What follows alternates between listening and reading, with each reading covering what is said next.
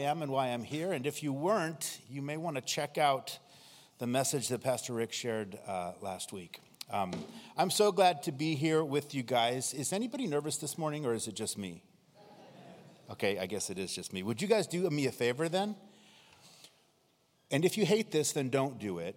But would you turn to somebody next to you and tell them that you're glad to see them and you're, you're glad that they're here with us this morning? If you're an introvert, stay where you are. Let the extroverts come to you. All right. So, grab a Bible if you could and turn to Matthew chapter 10. We're going to continue look we're going to look uh, today at verses 16 through 42 and when we last left off in the first part of Matthew chapter 10 Pastor Rick had shared with us as Jesus had gathered the 12 together, right? Remember this group of cracked pots that he had, right? Giving them their marching orders. And we remember that he sent them out, it said in verse 6, he sent them to the lost sheep of the house of Israel. And he said, And as you go, preach, saying that the kingdom of heaven is at hand. But we remember that even before he did that, back in verse 1 of our text last, last time, we read that he gave them power over unclean spirits, it said, to cast them out and to heal all kinds of sicknesses and disease. So these guys were ready, right, to do the miraculous. They were ready to spread this kingdom message. And remember that Jesus told them last time that they weren't going to need anything, but that everything was going to be provided for them. And imagine how pumped these guys must have been, right, at these words of Jesus. And we read and we think, what could possibly go wrong with this plan? But of course, as we look at our Bibles, right, we notice that those beautiful red letters just continue right on down the page, don't they? Because as we look at the rest of the chapter this morning, we're going to see that Jesus indeed had a lot more to say about our mission. And we're also going to see that the second half of Jesus' words really stand in pretty stark contrast to the first half. And they include some pretty sober warnings about our working for Him. But we're also going to see, I hope, that they include some very powerful promises of His care and His concern for us. So if you would pray with me and just let's ask the Lord to really bless his word this morning. So, Father, we do thank you for this opportunity to be here. Lord, we thank you for the freedom to gather and to study your word. Father, we pray above all else that your spirit would be our teacher this morning, Lord, that you would quiet and settle our hearts, Lord, and give us ears to hear what your spirit would say to your church, Lord, collectively and individually as well. And we ask it, Lord, in Jesus' name. Amen. you know, there is absolutely no shortage these days of discussion about living your best life, right? And there are, there are countless blogs, there are numerous publications, there are very helpful videos. I even found a step by step guide on WikiHow called How to Live Your Best Life 14 Steps with Pictures. And as you wade through all of this different material that's available, what you see is that there are sincere people who are offering sincere advice on the different things that have helped them to be more fulfilled or to be more uh, seemingly at peace with who they are. Now, admittedly, this is a much more attractive, enticing topic than the one that we have before us this morning. And as a matter of fact, today's text is one of those texts, as Pastor Rick alluded to last week. This is one of those texts that most pastors probably wouldn't pick to preach on. We would certainly much rather be looking together at the five essential ingredients to living your best life. But in reality, I think that we're going to see as we consider the text before us this morning, we may just find, in fact, that that is precisely what Jesus is giving to us, right, as his disciples. So, what we're going to do, I'm going to meet you halfway, and we're going to call this message Five Tips from Jesus on Living Your Best Life. And as we look at these warnings, which really would strike some fear into the faint of heart, what we're going to see is that they're given with so much love. And they come connected with some beautiful assurances. So we're going to jump together into verse 16, right? Jesus is going to start by giving us a warning that there is going to be some difficulty. And in fact, he says it's going to come in nearly every aspect of our lives. So, the first of the five tips from Jesus on living your best life is this warnings of coming persecution. He says in verse 16, Behold, I send you out as sheep in the midst of wolves. Therefore, be wise as serpents and harmless as doves.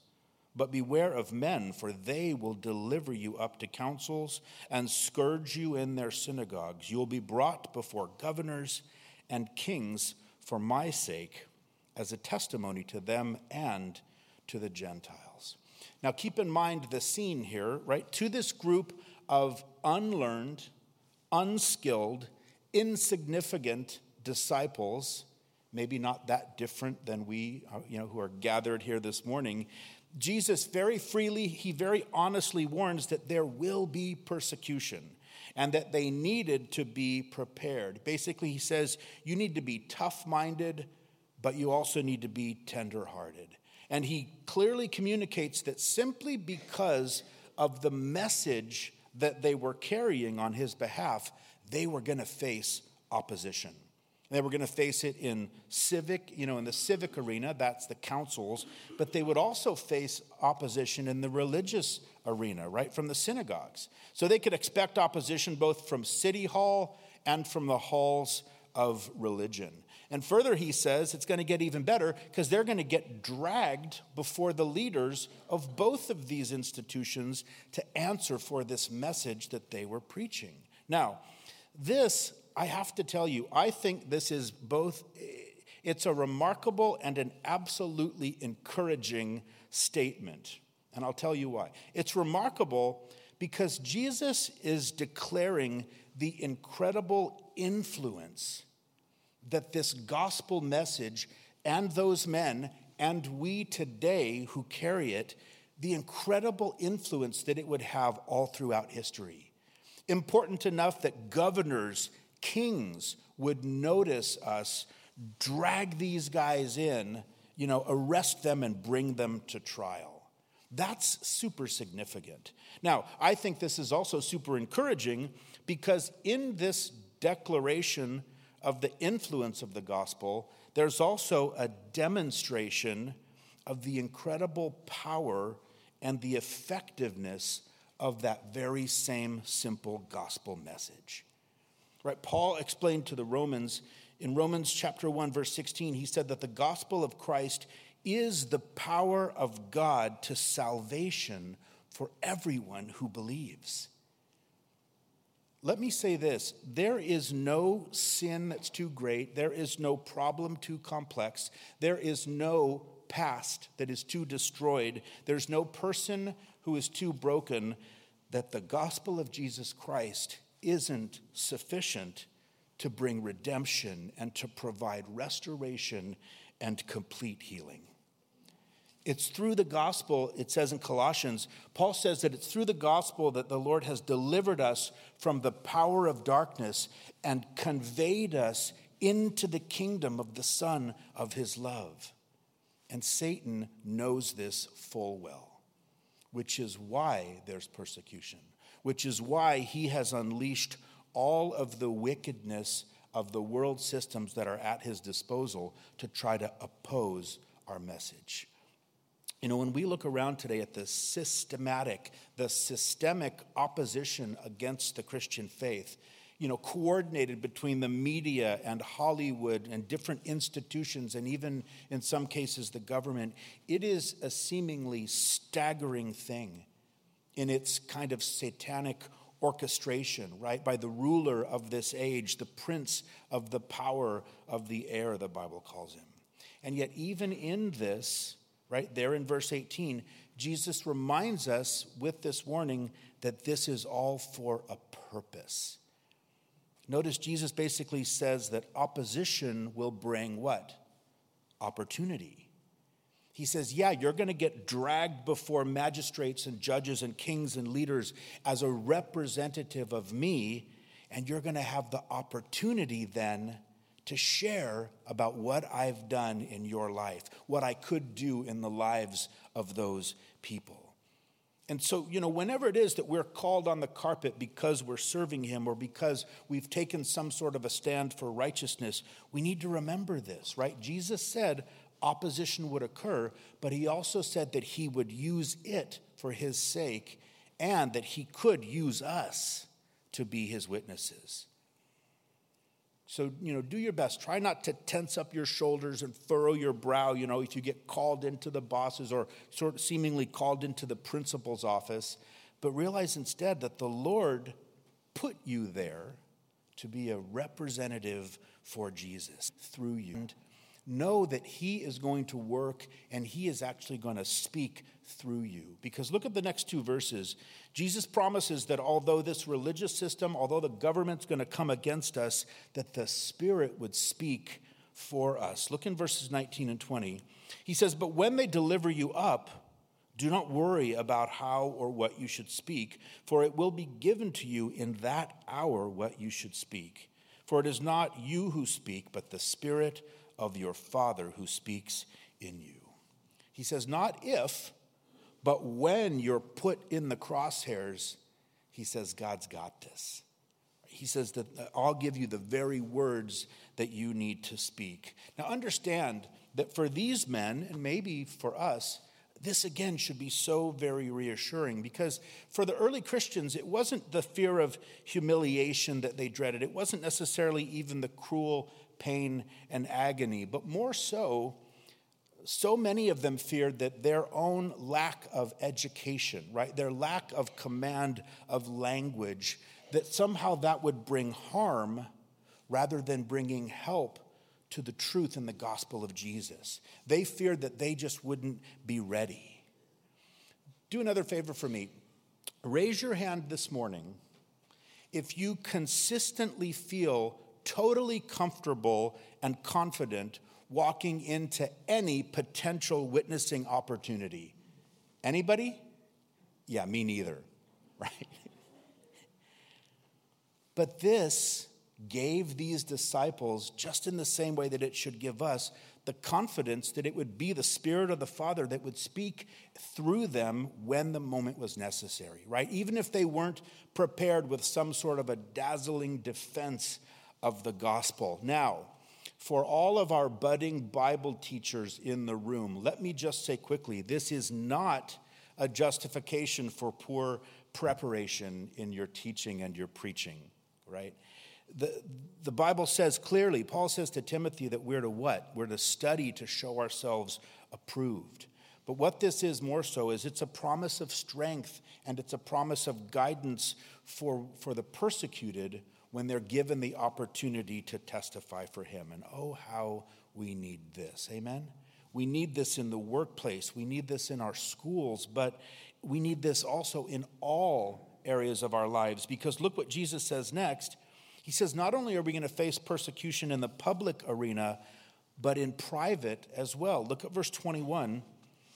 It says, Now, brother will deliver up brother to death and a father his child, and children will rise up against parents and cause them to be put to death. And you will be hated by all for my name's sake, but he who endures to the end will be saved. See, Jesus knew what some of us know too well that in some cases the gospel would divide family members right? And that some of the most bitter and even deadly persecution was going to take place amongst people who loved each other. Again, through the course of history, we've seen this satanically inspired, irrational hatred of Jesus grip entire cultures. Now, of course, it seems ironic at best that a group of people who are seeking to live by the same kingdom expectations that Jesus has just laid out for us in the Sermon on the Mount, it seems ironic that that group of people would be so greatly hated. And yet, it's the very same paradox that inspired the world to condemn and to crucify the only sinless man who ever lived. In spite of all of this, right, it doesn't make any sense, but Jesus encourages us what? He encourages us towards endurance. He encourages us to keep the faith in the face of trials. And towards, he encourages us to operate with wisdom. Look what he says next in verse 23. He says that when they persecute you in this city, flee to another. For assuredly I say to you, you will not have gone through the cities of Israel before the Son of Man comes. So he says, you know, persecution certainly, though it, you know, it's to be expected, he says you don't need to run to it. He says, wisely, you should try to stay away from it so that you can keep on working while the time is short.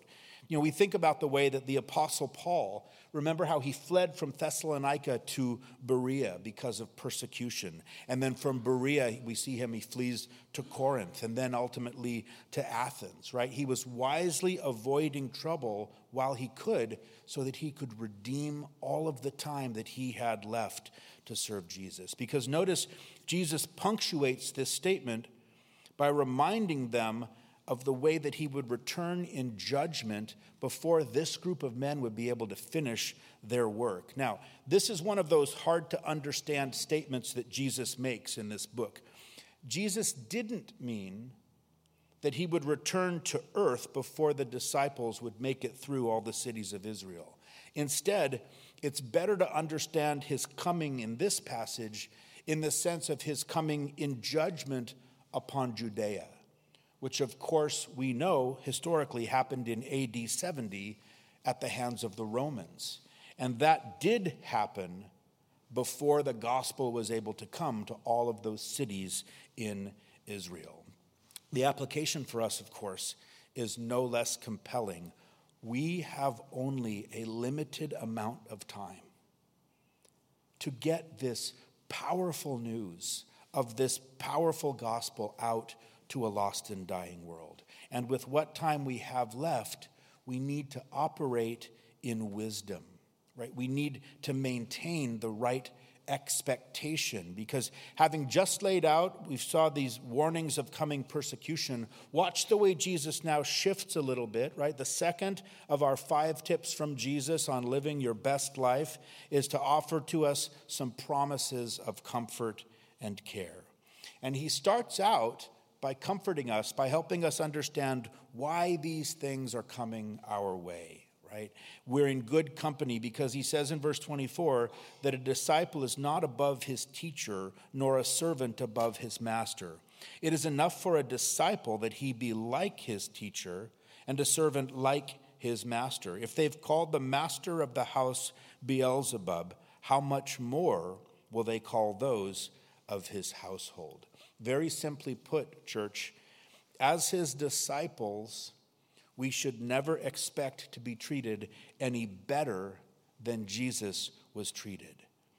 Beelzebub, literally the Lord of the Flies, right, was a pagan Philistine god who was worshiped by people who lived in today what is known as the Gaza Strip.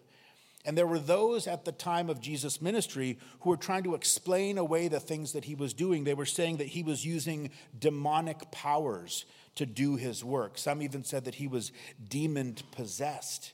And so Jesus is saying to his disciples, I think he's reminding us look, if they're calling me the Lord of the Flies, they're also going to come down on you. And once again, I have to say to you this morning, I am so strangely encouraged and strengthened by this verse. You know, maybe take a pen and underline this as one of those precious promises in your Bible. And here's why. Because Paul explains to the Romans that the great goal of God for each of us as his children is that we be conformed into the image of his son. So, if our goal is God's goal, then we most simply want to become more like Jesus. So, if people are persecuting us, right, if they're rejecting us because of our faith, because of our faithfulness, it's because they first rejected and persecuted him. And if that's happening, then it's very possible that we are doing something right.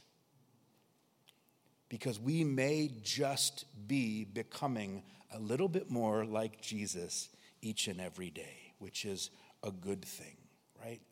And when we understand this, I think this gives us a firm foundation that's free from fear. Look at what Jesus says next in verse 26. He says, Therefore, do not fear them, for there is nothing covered that will not be revealed, and hidden that will not be known. Whatever I tell you in the dark, speak in the light, and what you hear in the ear, preach on the housetops. And do not fear those who kill the body but cannot kill the soul, but rather fear him who is able to destroy both soul and body in hell.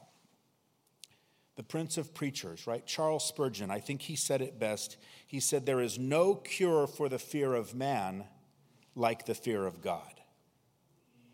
Right? The apostles didn't need to fear these religious leaders, right, with their empty accusations and their promised persecutions, because Jesus said, Hey, those guys' motives are going to be revealed in the judgment.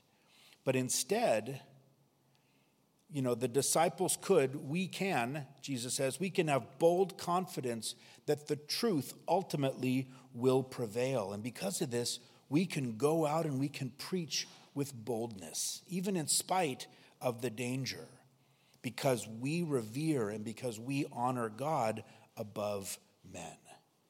Now, the truth is, and if I'm wrong, you'll let me know after service. But none of us in this room this morning likely live with the very real fear of painful persecution, and certainly not unto death. And yet, the fear that our faith would somehow negatively impact our lives is no less paralyzing. It's sometimes enough to keep us from speaking up right? Or to keep us from speaking out, or to keep us from sharing the things that the Lord has done for us. You know, we think, wow, you know, I, I could be singled out, I could be sidelined if I take a stand against this immoral company policy. We think, you know, if my neighbors knew of my biblical position on this social issue, they're going to think I'm a weirdo. Or we think, man, they would reject me if they really knew about my struggles. But what I want us to consider this morning is that when the persecution, right, or the threat of discomfort, when that makes us draw back from speaking and preaching God's word or from giving glory to God for his work, then in some small measure, hasn't Satan already won a bit of a victory there? Because his threat of persecution, it might not have succeeded in actually harming us, but it has succeeded in holding back the work and the word of God. Now, some of you in here know that I have a gloriously powerful personal testimony of the way that the Lord can redeem a life from the ashes, right? Of the way that He rescued me from the guilt and the shame of my past sins and the way that He has sustained me through the consequences, the way that He's rebuilt my life in Christ, and the way that He has restored to me the years that the locusts have eaten. And yet, if I live my life now in fear of men and I shrink back, from openly proclaiming the power of the gospel and the way that it has brought healing and the way that it's brought wholeness, then I'm allowing fear to paralyze me and to prevent the Lord from being glorified. And there are times when I can clearly sense the Lord dealing with me and speaking to my heart around this issue, gently prompting me to trust Him more in this area. And I know that there are some of you here this morning for whom that is true as well. Remember, the Bible declares in 2 Corinthians chapter 4, it says that we have this treasure, right? The treasure of Jesus Christ, that we have it in these earthen vessels. Why? That the excellence of the power may be of God and not of us. So, every one of us in this room, we are a trophy of God's grace and of his goodness and of the unlimited and the unmatched power of the gospel. And the truth is that this same God whom we have trusted in the past and in whom we are trusting with our eternal destiny, we can trust that very same God to protect us and to preserve us now. Jesus says in verse 29, he gives us an example. He says, Are not two sparrows sold for a copper coin? And not one of them falls to the ground apart from your Father's will. But the very hairs of your head are all numbered. Do not fear, therefore. You are of more value than many sparrows, he says. See, God protects us and he preserves us simply because we are precious to him. We're more precious to him than we can ever even comprehend. And it's so easy for, for those who are persecuted or for us in the midst of a, a, trial or the midst of our fear, we can so easily feel like God has forgotten about us. But Jesus says that He hasn't. He really does care for us. He really does know everything about us, even down to the very most minute detail. And knowing all of that, He promises us in 2 Corinthians, he says that my grace is what? It's sufficient for you, he says. For my strength is made perfect in weakness. Therefore, most gladly, we say, I will rather boast in my infirmities that the power of Christ may rest upon me. See, the problem is we don't have the capacity to comprehend God's capacity for his care and his concern for us. We just can't understand it. So Jesus is assuring us, right, that the Father knows and he cares of even the death of these little birds who were virtually worthless in the marketplace.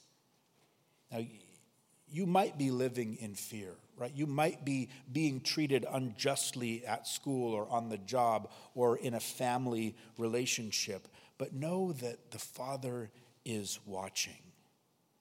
Right? And when you feel like you're getting, you know, you're getting ripped on and you're getting, you know, pressed down, or maybe you feel like you've been passed over, just know that the Father sees. And so you can be assured that when you're falling or when you're hurting or when you're stumbling in some way, that the Lord is always watching and He's caring and He's preserving and He's protecting. Because of this, Jesus next tells us, therefore, in verse 32, he says, Whoever confesses me before men, him I will also confess before my Father in heaven. But whoever denies me before men, him I will also deny before my Father who is in heaven. Church, don't let the fear of man keep you from proclaiming your faith. Now, these two verses, these are another one of the most misunderstood statements that Jesus makes. People will so often read these and they'll ask, Does this mean that the Lord's going to deny me if I don't stand up for him? Does it mean I'm going to lose my salvation? No, it doesn't mean that. Scripturally, consider this the very night that we read of Jesus being led away to be crucified for Peter's sins we find Peter doing what? Cursing, swearing, denying Jesus. And yet, after he died and rose again, the first thing Jesus does is he finds Peter and he says, Peter, what? He says, Feed my sheep. He says, Peter, feed my lambs. He says, Peter, keep going. So Jesus did not damn Peter. He didn't disown Peter. He didn't disqualify Peter from service. On the contrary, he put Peter back into play. Now, that's a scriptural example. Linguistically, for those of you that are interested in that kind of stuff, the tense of the verb denies there in verse 33, it's in a tense that doesn't indicate a single occurrence but an ongoing pattern. So, one of the scholars explains it that it views a person's life globally. talking about a lifetime. So the sense is that those who deny Jesus consistently over the course of their lifetime will be denied by him. Not those who, like every one of us, fail like Peter did in a moment of weakness. See, what we need to remember is that when Jesus ascended to heaven, in Hebrews it says he became for us what? Our high priest. And he ever lives, it says, to make intercession for us. Did you know that Jesus is praying for each one of us right now? If we deny him, right, if we fail to stand up for him, what happens is that we miss out on some of the blessings and the benefits that he wants to bestow on us. So we're the ones that end up the poorer. So this verse has less to do with our salvation, but it has everything to do with our blessing. It's the blessing that God wants to shower down upon us as we rightly represent his son. Now, so far we've been warned of coming persecution, but then we were promised, right, this comfort and care. And now that we've been shored up a little, watch what Jesus does next in the third of his five tips on living your best life, he's going to warn us of more conflict. Right? Once we've identified with Christ, once we've confessed him, once we're living fearlessly and faithfully, once we're declaring the power of the gospel, make no mistake, Jesus says, we are part of a war. Look at verse 34. He says, Do not think that I came to bring peace on earth. I did not come to bring peace, but a sword. Right? Back in Genesis chapter 3, God declared war on Satan. And whether we like it or not, we are all constantly involved in this cosmic conflict. Right? So often the gospel is a divider of people. Right? Jesus Christ is the Prince of Peace. The gospel is a message of peace. But when people confess Jesus Christ, we make enemies because that gospel calls us as individuals to a radical commitment to Jesus, first and foremost. Right? It's this message of peace that divides with a sword between those who choose it and those who reject it. And that sword, Jesus says next, sometimes even cuts through families. In verse 35, he says, For I have come to set a man against his father, a daughter against her mother, and a daughter in law against her mother in law. And a man's enemies will be those of his own household. He who loves father or mother more than me is not worthy of me. And he, he who loves son or daughter more than me is not worthy of me. Right? So here are these strong, shocking terms, and Jesus explains that our devotion to Him needs to come even above those even of our own households. Now, this seems harsh, doesn't it? This is hard language, and yet, the greatest danger of idolatry, right, or, or placing anything before Jesus so often it comes not from things that are bad, but the greatest danger comes from things that are good, like the pursuit of education or advancement or even love in our own family relationships. The greatest danger to what's best comes from those things that are right at second best. Now, we may sort of recoil at the thought of putting anything, right, even Jesus, of putting that before our desire to love and to serve our families. And yet, in God's economy, what we need to understand is that when they're rightly ordered, right, when properly positioned, our love for Jesus as paramount and as primary is going to make us better, isn't it, at loving our families right? More of Jesus in us, right? Being conformed more and more into his image is going to make us inherently better fathers, better husbands, better wives, better mothers, better sons, better daughters, and so on and so forth. Because now we have his love in us that is now flowing through us? And yet, when, when our love and the priority of Jesus in our lives is tested or is questioned by those around us, there are times when his presence is going to divide. Right? So, as his followers, we need to be willing potentially to face family rejection. But also, look what Jesus says further. He says we also need to be prepared to embrace our own death. Verse 38 says, He who does not take his cross and follow after me is not worthy of me. Aren't you glad you came this morning? Right? It's going to get better, I promise. This is the ultimate claim of Christ, isn't it, upon our lives? And that's our very lives itself. Right? We need to be in a place where we can make that decision once and for all to love Him supremely and to take up our cross and follow after Him. So, this, of course, is the pinnacle, right, of our progression in our devotion to Him, right? Notice it's the love for Jesus there in verse 37 that should become our motivation to take up the cross here in verse 38. Now, in those days, a criminal carrying his own cross was making a silent admission that the Roman Empire was correct in executing a death sentence on him. So, similarly, as followers of Jesus, in taking up our cross, we are admitting that Jesus has a right and he has a claim on our lives. Now, just to make matters even that much worse, we need to understand that our cross simply isn't just that particular trial or trouble that we have right? Some people would try to suggest that. But the cross means one thing it means death.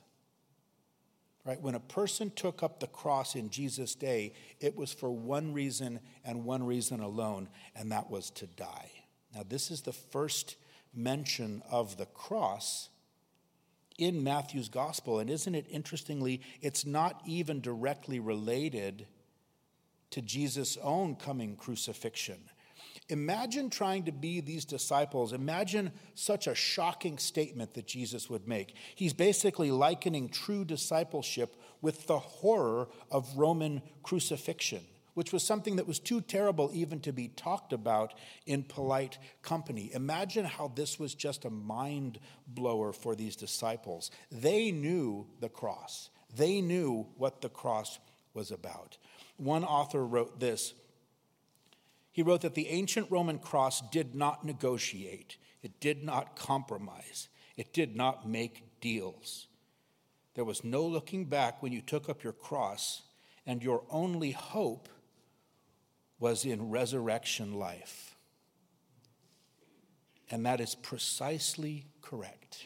And that's exactly why the very next thing Jesus exclaims in our, you know, in our five tips from Jesus on living our best life, after all of the warnings of coming persecution, after the promises of comfort and care, after the warnings of conflict, there comes this paradoxical promise of life in verse 39. Jesus says that he who finds his life will lose it, and he who loses his life for my sake will find it. See, the cross brings death right? It brings death to self, but it also brings resurrection life unto God. And, and church, that resurrection life is available to us right here and right now. See, Jesus said in John 10, He said that I have come that they may have life and what? That they may have it more abundantly. So there's life eternally, but there's abundant life presently. And this is this great paradox of our Christian lives. We can only find life by losing it, and we can only truly live by dying. And this is the pure promise. This is the power of the gospel. This is the good news that our world and all of humanity who's seeking, this is what they so desperately need to hear. Now, many of you remember in the 60s, the great goal of people was what? To find yourself. And people started looking, but they didn't much like what they found. So in the 70s, the goal was to improve yourself. And we have all kinds of books that were written and courses that were taken, and yet it didn't work because people weren't very happy. In the 80s, the goal became to serve yourself. And we see our nation growing more and more materialistic, and yet less and less fulfilled. Then in the 90s and then on into the 2000s, the goal was just express yourself, right? And yet we see that even as the internet and as communication grew by leaps and bounds, all of a sudden the messages that we were sending and that we were receiving started really to confuse us, right? We have blogs on every subject, we have random thoughts on Facebook, we have Twitter, we have 10,000 songs in our pockets, we have piano playing cats on YouTube, right? So now in the tens, what we started to see, the focus is now sort of more define yourself. And we see people continually, carefully cultivating and curating their online persona, trying to develop their own personal brand. People that are desperate and living for more likes and more shares and more retweets. And in all of this, people are fundamentally less at peace. And study after study is concluding that we are less happy and we are even more searching for why. Why are we not living our best lives? We see in every age, we say, seek self. But to every age, Jesus says, what? Die to self. Now, I'm going to let, am I going to? I don't know. I'm going to let you in on a little secret, and you're going to want to write this down this morning? Maybe even in the Bible of the person sitting next to you. Here it is it's a guarantee. If you want to be miserable all the time, then turn your focus inward. Focus on yourself. But if you want to have life, right, if you want to have your best life, if you want to have that abundant life, then Jesus, the author of life, says, die to self. He says, live for me.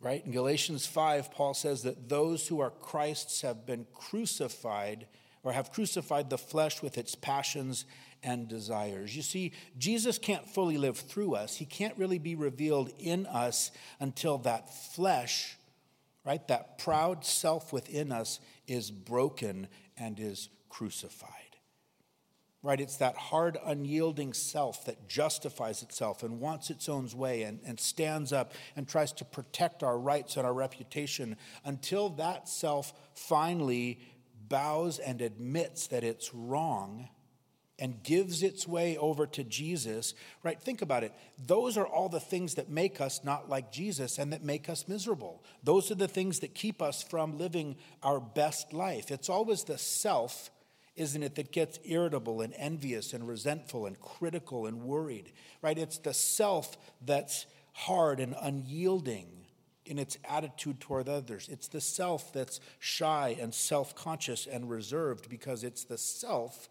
that's always thinking of what? Itself. So, again, this is the great irony, but it's proven over and over, right? It's experientially and analytically and numerically. But the more that you live for yourself, the more miserable you will ultimately be. But the more you say, Lord, I just want to live for you wholeheartedly and completely and totally, then you find that the more abundant and rich your entire life becomes, both now and, of course, eternally. You know, if you, if you take just a moment and you think back on the happiest times of your life, what you're most likely going to find is that they were when you were really going for it in Jesus. They were those times when He was the priority in your life and when He was really the passion of your heart. And so, this is this priceless promise that the Lord Jesus is making to us this morning. All of the warnings and the shocking statements in verses 16 through 38, all the discomfort and the squirming. I've watched you guys squirming around in your chairs a little bit this morning, but all of it prepares us for this gem right here in verse 39. He who finds his life will lose it, but he who loses his life for my sake will find it. But wasn't it all worth it? There's an old story of two young soldiers, right? They were talking about this being in the service of Christ. And one of them said, You know, I, I, cannot tell you all that the Lord Jesus is to me or what he's done for me. I do wish that you would enlist in his army. Well, I'm thinking about it, answered the other young man, but it means giving up an awful lot. In fact, I'm counting the cost right now. And at the time, there was a Christian officer who was passing by, and he heard that last remark. And he laid his hand on the shoulder of the young man, and he said, Young man, you talk about counting the cost of following Christ. He said, But have you ever counted the cost of not following him? See, we're given life eternally, we're given this abundant life presently. We are given our best lives, and yet we're so quick to forfeit it, right? For fear that we're going to miss out or that we're going to be hurt or that we're going to suffer in some way. Watch Jesus conclude. There's one final encouragement. This is the fifth of the five tips from Jesus on living your best life. He's sending us out as sheep amongst wolves, but he reminds us of our position as his representatives. He says in verse 40 that he who receives you receives me. He who receives me receives him who sent me, and he who receives a prophet in the name of a prophet shall receive a prophet's reward, and he who receives a righteous man in the name of a righteous man shall receive a righteous man's reward. And whoever gives one of these little ones only a cup of cold water in the name of a disciple, assuredly I say to you, he shall by no means lose his reward. So the good that's done to us as one of Jesus' disciples, Jesus says it's just as if it were being done to him himself. Why? Because we are his plan A, right? We are his faithful representatives, right? We are the ones carrying on his ministry. We are the method through which Jesus is going to reach this world. Right? In closing, Paul said to the Corinthians, he said that God has reconciled us to himself through Jesus Christ and has given us the ministry of reconciliation. That is, that God was in Christ reconciling the world to himself, not imputing their trespasses to them, and has committed to us the word of reconciliation. Now then, we who are ambassadors for Christ, as though God were pleading through us, we implore you on Christ's behalf, what? Be reconciled to God. For he made him who knew no sin be sin for us, that we might become the righteousness of God. I don't know most of you, but if you're here this morning and you have yet to be reconciled to Christ, we are pleading with you you know, surrender your life to Him this morning and find new life in Him. After the service, we're going to have prayer counselors, men, women, who are uniquely gifted by God and who have the Spirit of God and who can talk to you and who can pray with you to receive that new life from Jesus.